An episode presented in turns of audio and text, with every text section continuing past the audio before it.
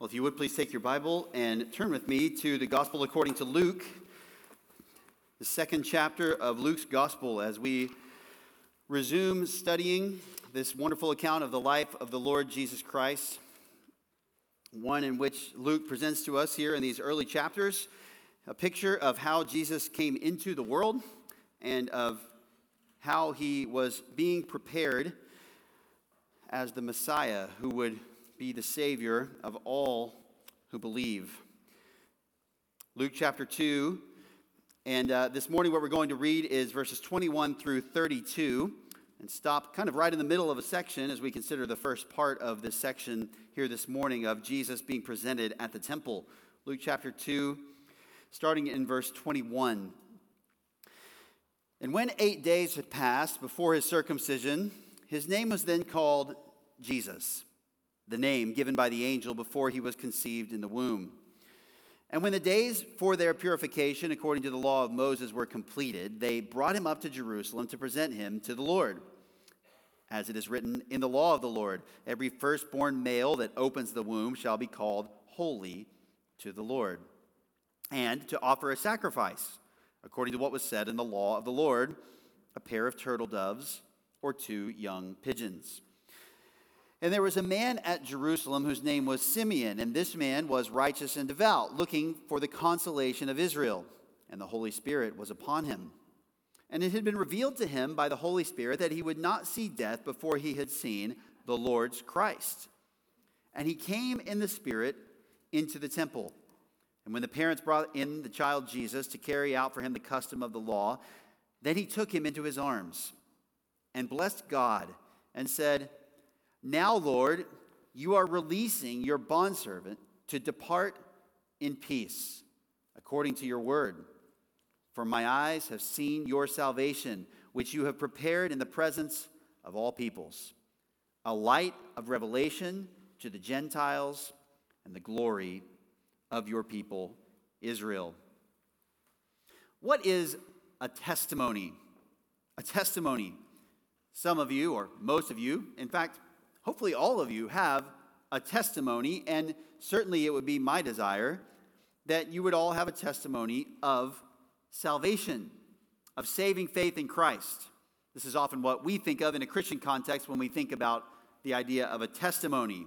I told someone my testimony, I shared my testimony. In fact, this is part of our process for people being added formally to the church by virtue of sending out a testimony of the Lord's work in bringing them to salvation so that we can present that before the church body as part of the testing process. What has God done in your life? What is the gospel that you have believed? How have you seen God bring you from sin into saving faith? And what has He done in your life since then? We think of a testimony as telling our story, and so it is. But in more general terms, in a less technical sense, a testimony is simply a statement of witnessing to something, of something that you have seen. You're recounting something that happened. You are testifying about an experience or an observation. Maybe you're even testifying uh, in a way where you are commending something or you are testifying against someone. But the point is that you are telling others about something. You're telling other people what you saw. You're telling other people what you heard. You're telling what went on. In the previous scene in Luke's gospel, Jesus' birth has been announced. Chapter 2, verses 1 through 20, that very familiar, what we call a Christmas passage, where Jesus was born in Bethlehem as his parents, Mary and Joseph, came there. And there was no room for him in the inn, so where was he placed? He was placed in a manger. He was wrapped in swaddling clothes, placed in a manger because there was no room for him in the inn. And there were shepherds in the field, and the angel stood before them, and the glory of the Lord shone around them. They were terribly frightened. And then what happened? But a number of other angels appeared, saying, verse 14, Glory to God in the highest, and on earth peace among men with whom he is pleased. And so the shepherds go to Bethlehem, and they see this thing. They see what God has made known to them, and they find the child. Jesus' birth has been announced. But now, in this passage, the significance of Jesus Not the entire significance. There's a whole gospel yet to come for that. There is a whole series of epistles to the churches and letters in the New Testament, even the revelation of Jesus Christ, that tells us more about that. But starting in this way and as a foundation, the significance of who has just been born is being announced. He is being testified to. And it is the first truly open public testimony about Jesus and who he is. Again, he has already been announced in certain ways to certain individual people and even to this small group of shepherds who were in the field, who then passed it along to other certain people. But this is the place where Jesus is starting to be announced publicly. Now, this is, of course, three decades before his public ministry would take place and where he would be made known to Israel and presented to Israel in the most widespread sense. But nonetheless, here he is now sort of being brought out into the open, outside the confines of just his family and his neighbors, outside the confines of just a few people who know that this is going on. And he is being spoken about openly by other people and reliable people at that people whose testimony about the Christ, about who this child is, matters. Simeon is one of them, Anna is the other, and we'll read about her when we get to verse 36. These are people who would be reliable in their testimony. People who would speak not just about Christ, but who would speak the truth about Christ. And when they speak about Christ in this setting, they're telling us things that God wants us to hear because they're speaking divine truth, they're speaking prophetic truth. And here we find these things revealed about who Jesus is. And we, in the process, have confirmed for us all of the facts and the promises and the claims that were made by the other people early on in Luke chapter 1 as well. Now, the accounts of the birth and the childhood of John and Jesus are told to us in these first two chapters of the Gospel of Luke. We've had a promise to Zacharias and Elizabeth, an elderly couple who were without a child, that they would have a son in their old age and that they would name him John. We have a promise to the Virgin Mary that she would, by the Holy Spirit, conceive the Son of God and that she was to name him Jesus. We have a prophetic testimony about John upon his birth by his formerly mute, or temporarily anyway, mute father, Zacharias.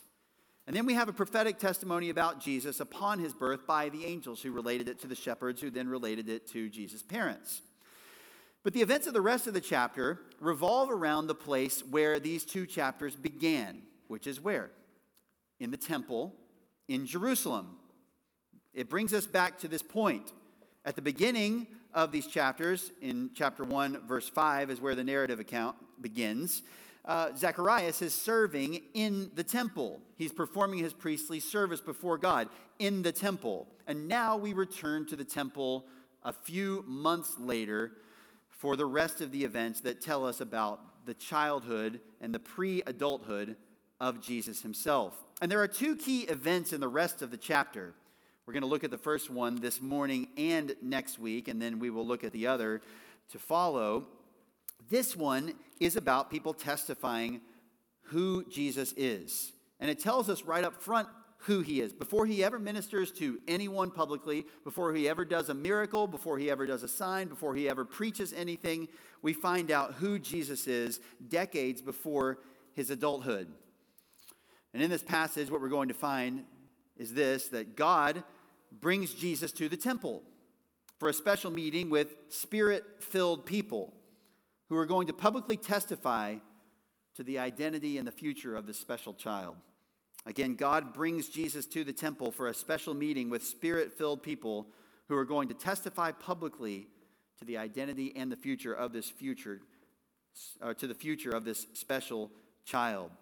And so we begin in verses 21 through 24 with Jesus' consecration to the Lord. Consecration, being set apart to the Lord, dedicated to Him for a special task and as belonging to Him. And it begins with His circumcision in verse 21, when eight days had passed before His circumcision. Now, we don't need to go too much into this at this point because we already considered this ritual in chapter 1 when it was done for John, John the Baptist. This was, of course, the custom for every boy born in Israel, but it wasn't just a custom of the times, it was a custom of the law, a requirement of the law, in fact. And it wasn't even just a requirement of the law, but it was something that predated the law by centuries. It was given originally as a a sign to the Jews all the way back during the lifetime of their ultimate forefather, Abraham. And Abraham was told when God made a covenant with him to bless him and his descendants and to give them a land and to bless all the nations of the earth through them, he gave them a promise.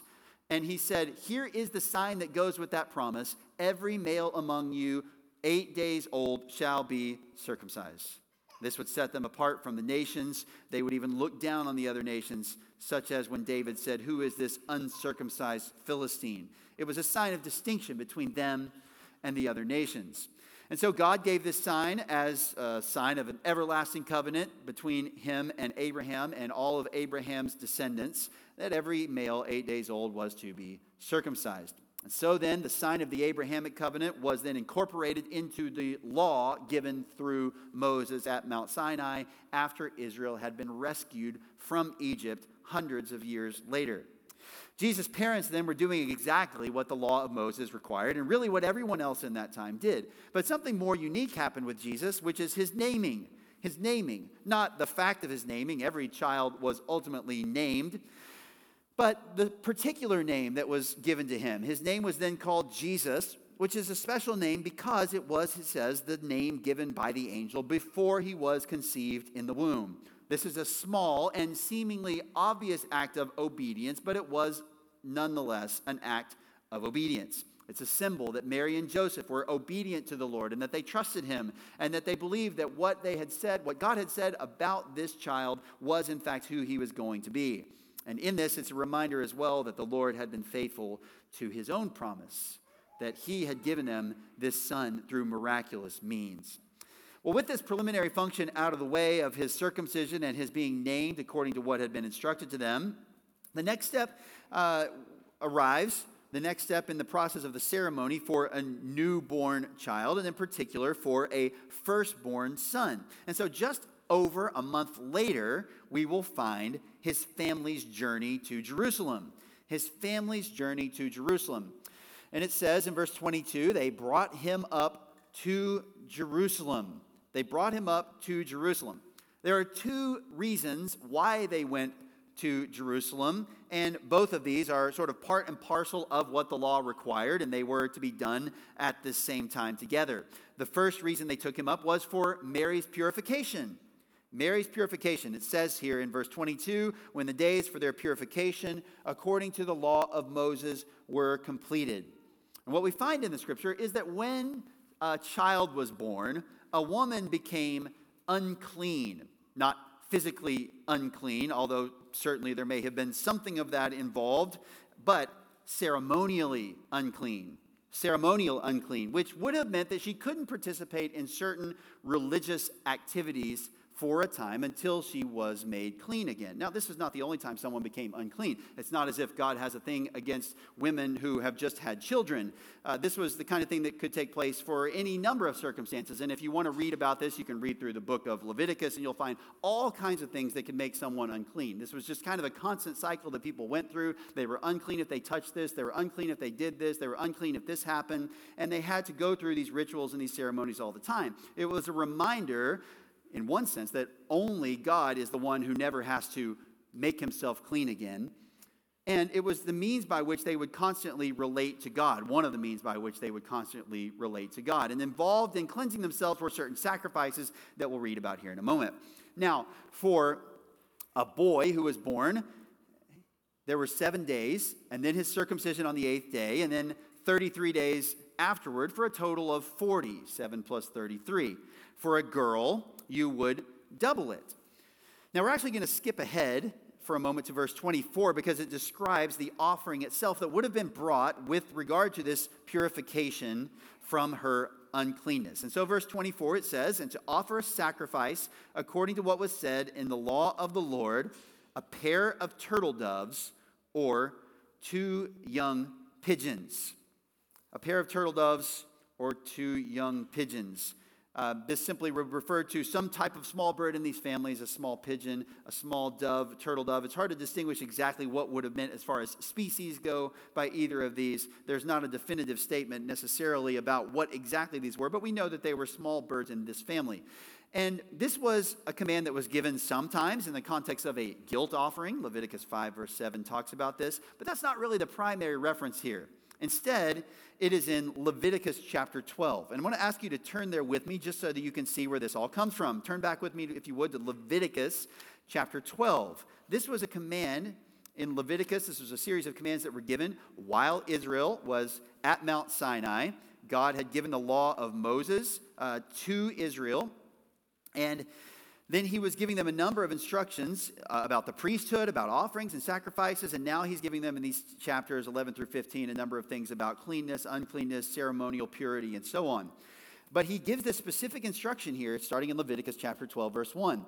Then the Lord spoke to Moses, saying, Speak to the sons of Israel, saying, When a woman gives birth and bears a male child, then she shall be unclean for seven days. As in the days of her menstruation, she shall be unclean. On the eighth day, the flesh of his foreskin shall be circumcised. Then she shall remain in the blood of her purification for 33 days. She shall not touch any consecrated thing, nor enter the sanctuary until the days of her purification are completed. You can see here for a daughter in verse 5, the time periods are twice as long, but if she bears a female child, then she shall be unclean for two weeks, as in her menstruation, and she shall remain in the blood of her purification for 66 days. He goes on, when the days of her purification are completed, for a son or for a daughter. She shall bring to the priest at the doorway of the tent of meeting a one year old lamb for a burnt offering, and a young pigeon or a turtle dove for a sin offering. Then he shall offer it before the Lord and make atonement for her and she shall be cleansed from the flow of her blood. This is the law for her who bears a child, whether a male or a female. But if she cannot afford a lamb, then she shall take two turtle doves or two young pigeons, the one for a burnt offering and the other for a sin offering. And the priest shall make atonement for her, and she will be clean. Well, this is exactly what is going on here.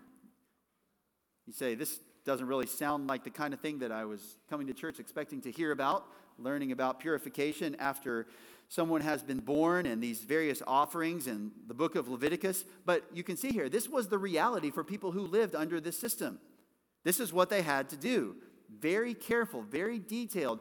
And they followed it down to the exact letter.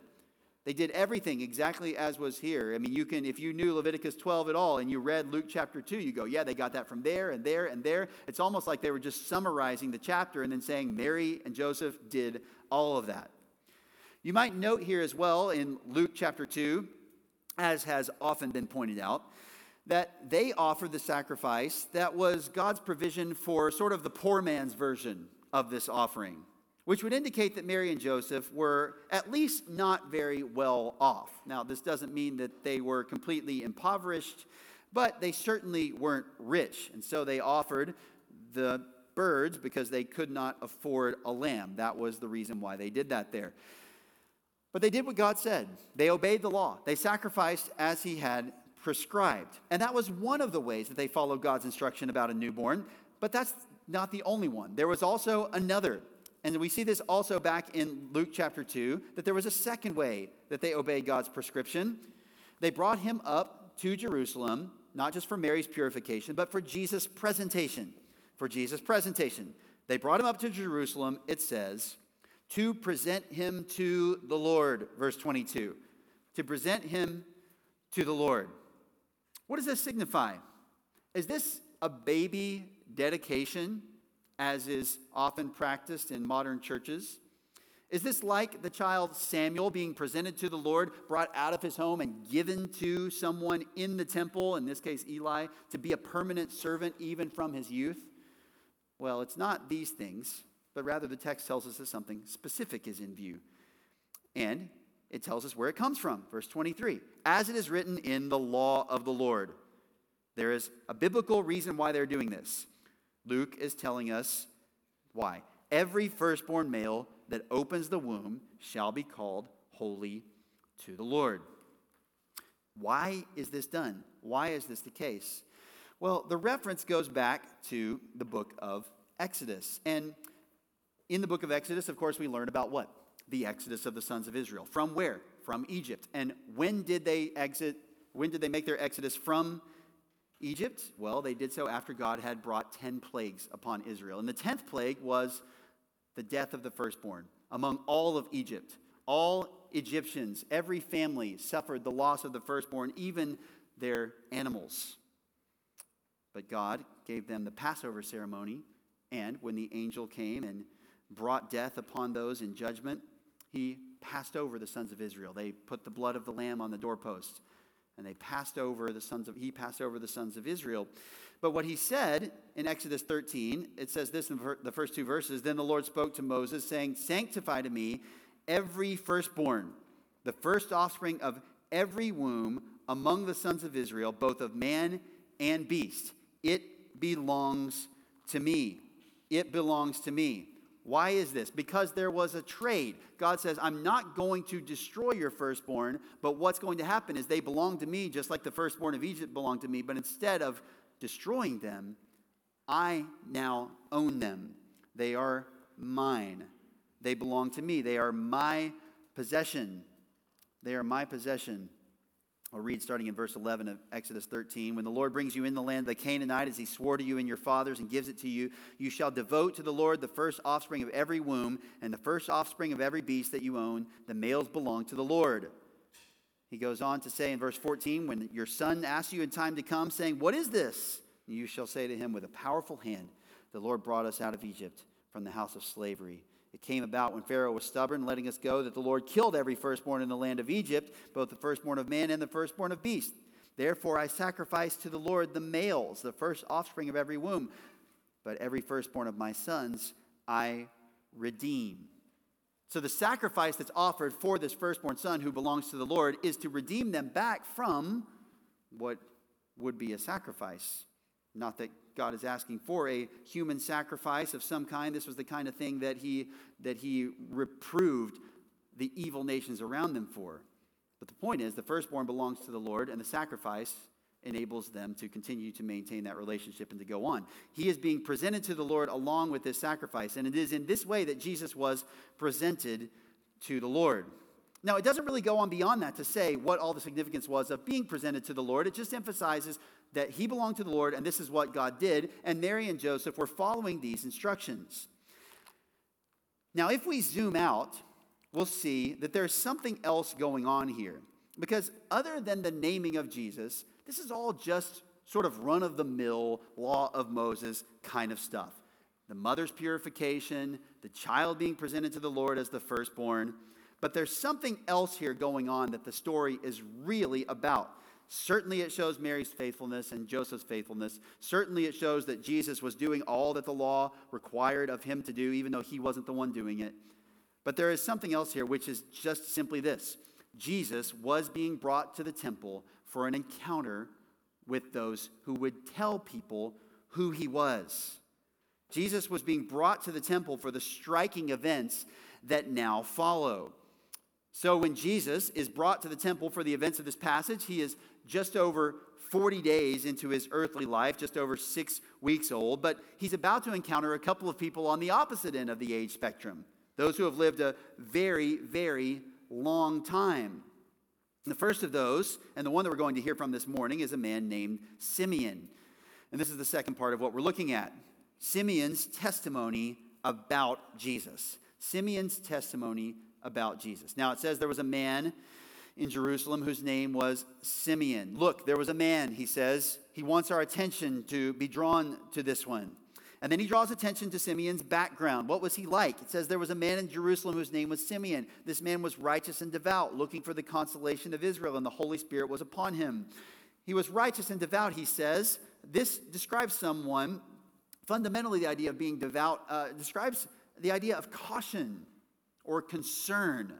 It means that you are uh, concerned about a matter or even anxious about something. That's kind of the root idea. And when it has this focus on godliness and character, it emphasizes a deep and abiding concern to do what pleases God.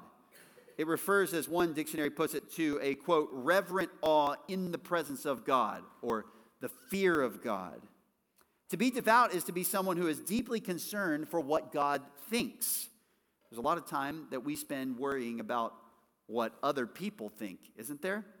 I wonder what they think about me. What do they think about that thing I said? I wish I hadn't done that. I wish I hadn't worn that. I wish I hadn't said that. We can drive ourselves crazy thinking about what our impression was with other people because we think they can give us something or take something away from us or it's going to be unpleasant the next time we're around and we're anxious about it and we, we go crazy. But here, this describes someone who has cultivated a life where he's eagerly concerned about what God thinks about him. Now, this isn't that he walks around as someone who is always afraid that God is going to strike him down. This is not the way that someone uh, who feared God walked around because they understood that God is compassionate. They understood that to fear God doesn't mean that you have a crippling fear of ever doing anything wrong. In fact, when Jesus tells uh, a parable later on, there is a man who excuses his inactivity on the basis of saying, I knew you were a hard man. I knew what you were like as a master. And Jesus says, That's no good excuse. You should have just put the money in the bank if you were worried about all of this. You should have gotten some interest, gotten some return. You should have done something. You're just making excuses.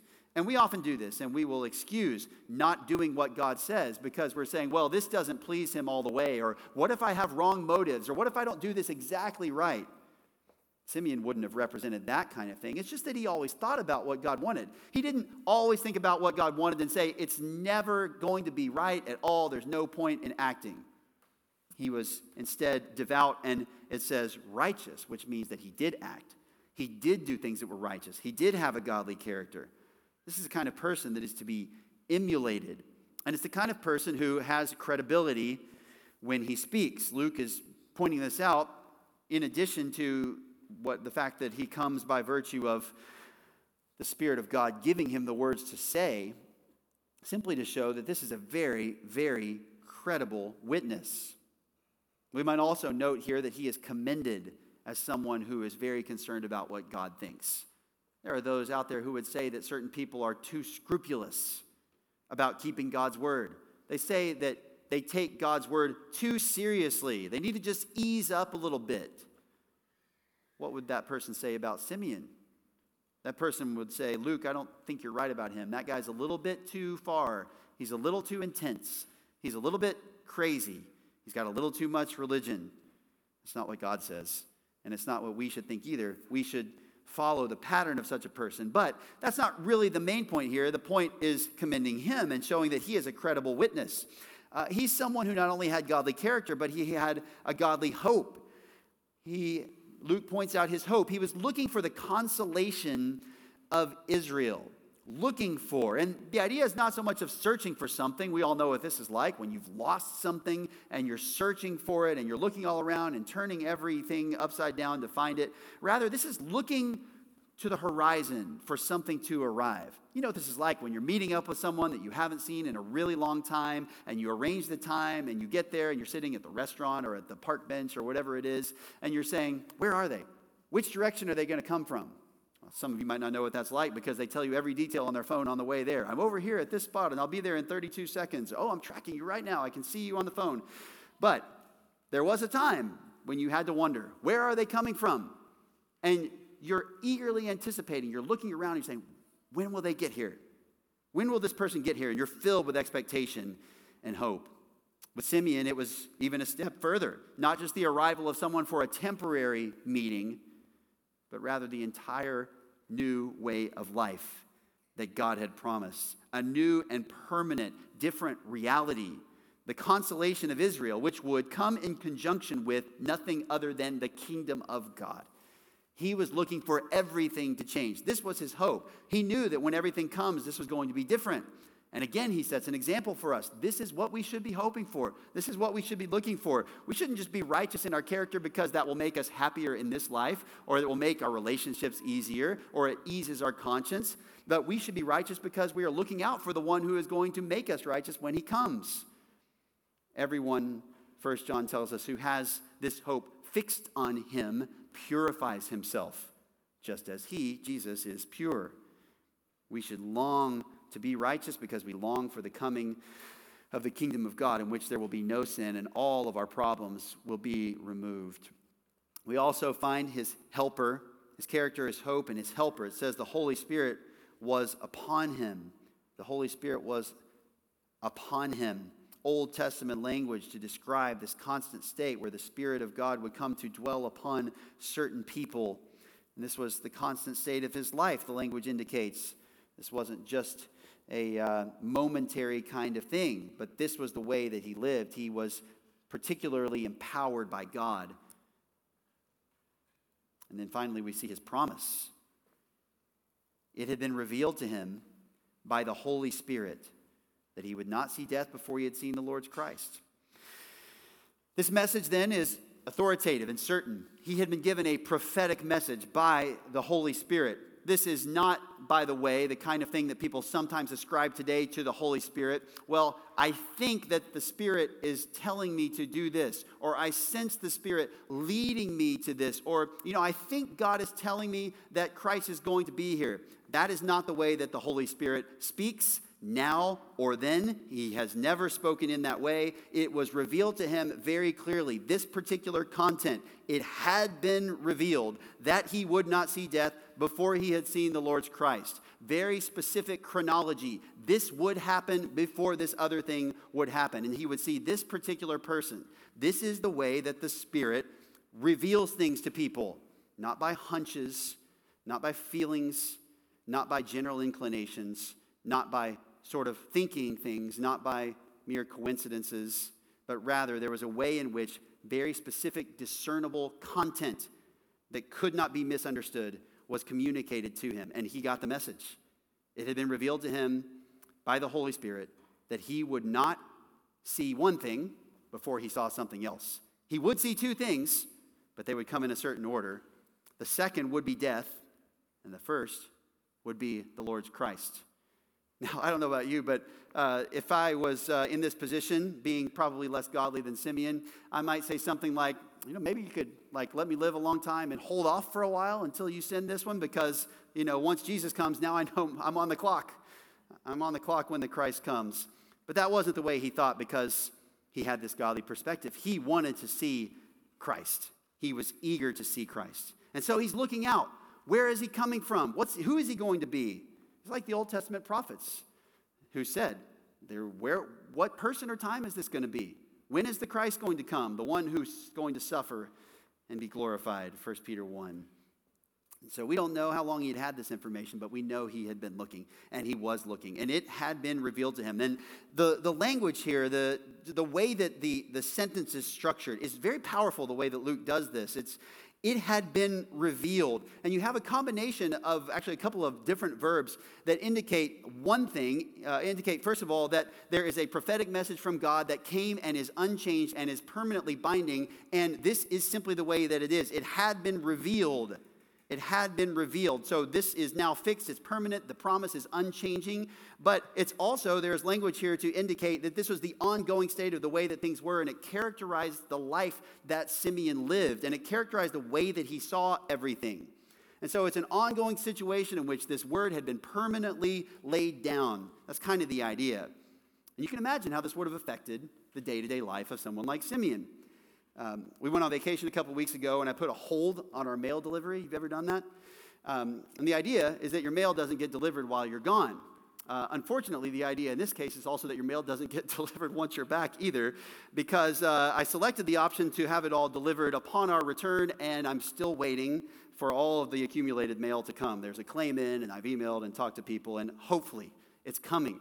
I keep checking day by day, wondering where it is. I go to the mailbox and I'm not sure each day whether I should have more hope or less that it's coming. You know, maybe it's closer. Salvation is closer to when we first believed, but is the mail closer than when it first started being looked for? I'm not really sure.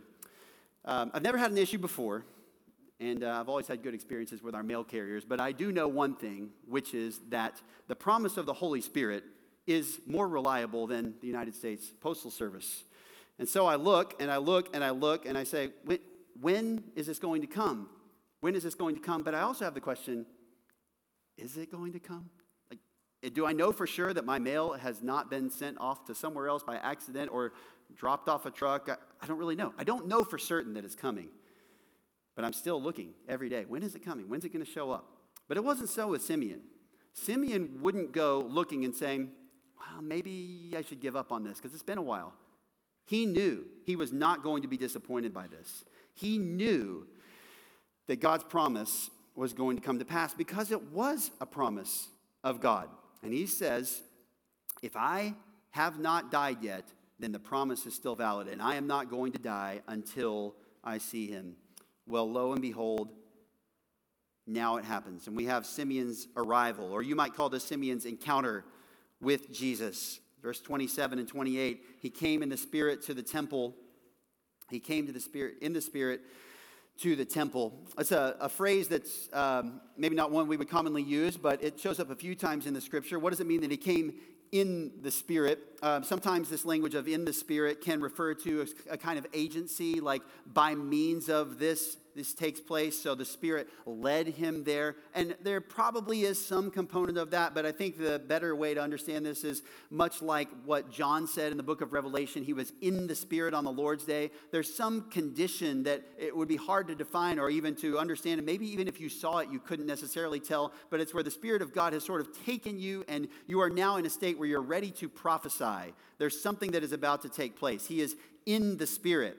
And so it was, for example, David spoke in the Spirit in Psalm 110 uh, when he said, The Lord said to my Lord. Jesus refers to that in that way, in the Spirit. So here's the state that he finds himself in, and he enters the temple and he is ready to go. He comes in, he's ready to prophesy, and then he runs into none other than the one about whom he would ultimately prophesy, the one for whom he was looking when the parents brought in the child, Jesus to carry out for him the custom of the law, all the stuff we read about in verses 22 to 24. Then he took him in his arms and blessed God. He came into the temple, the temple that had been built up, and this temple where all this religious worship would take place, which we'll uh, consider a little bit in more detail next time. But he, he takes him, he brings him into his arms, and he blesses God. He blesses God. He has a lot to say about Jesus. He has a lot to say about him. He is going to describe Jesus as the Savior, he's going to describe him as the light to the nations and the glory of Israel. We'll have to look into those details next week, but what does he do even before all of that? He blesses God, he praises him. He says, God, you are great. He recognizes what God has done for him, he is thankful, and he brings him praise and glory and honor because God has made good on his word and on his promise. This is uh, appropriate, isn't it, as a way to enter into communion, our time of communion, because this is uh, what the cup is that we are participating in. It's what the bread in. It's referred to, in fact, in 1 Corinthians 10 as the cup of blessing. The cup of blessing. Why? Because when the Lord Jesus had taken these things, he gave thanks or he blessed God. He blessed God. Uh, I want to consider as we do turn to communion and uh, as we consider this just for a moment before we partake together, I, I just would like to, to think about a passage that uh, has some ramifications for us concerning the cross, the, the crucifixion of our Lord Jesus Christ. And it's in Galatians chapter 6. Galatians 6. Um, verses 11 to 14. See with what large letters I'm writing to you with my own hand. Those who desire to make a good showing in the flesh try to compel you to be circumcised, simply so that they will not be persecuted for the cross of Christ. Paul's writing to Galatian Christians. They were Gentiles. There were some people who said, Yeah, you can believe in Christ for salvation by faith, but you have to follow the law too. And you have to be circumcised, keep the Sabbath day, eat certain foods, abstain from certain foods. And Paul says they're trying to do this, but the reason why they're doing this is because if they don't, they are going to suffer by virtue of either being associated with you or by not actually telling you and not agreeing with the message of those who are going to persecute them. Saying, you know, if we can just get you circumcised, well, at least then you'll have favor with the unbelievers. But he says, no, he sees through what they're doing. And he says, for those who are circumcised don't even keep the law themselves. It's not like they're the law keepers, but then they desire, but they desire to have you circumcised so that they may boast in your flesh. They want to be seen as something because of what they have done. In other words, they're ministering because they want the approval of who? Other people. The cross takes us the other direction. It takes us to someone who is like Simeon, righteous and devout, concerned to please God. And he says, But may it never be that I would boast, Paul says, except in one place, which is where? In the cross of our Lord Jesus Christ. What a strange thing to boast in, isn't it? To boast in the cross, to boast in the instrument of death, to boast in the shame that comes with that, and yet that's exactly what it is. Because Paul says he recognizes what Christ has done in the cross. He boasts, he glories in the fact that Christ has died for him. He glories in the fact that his sins are taken away. He glories in the fact that he doesn't have to make a good showing in the flesh.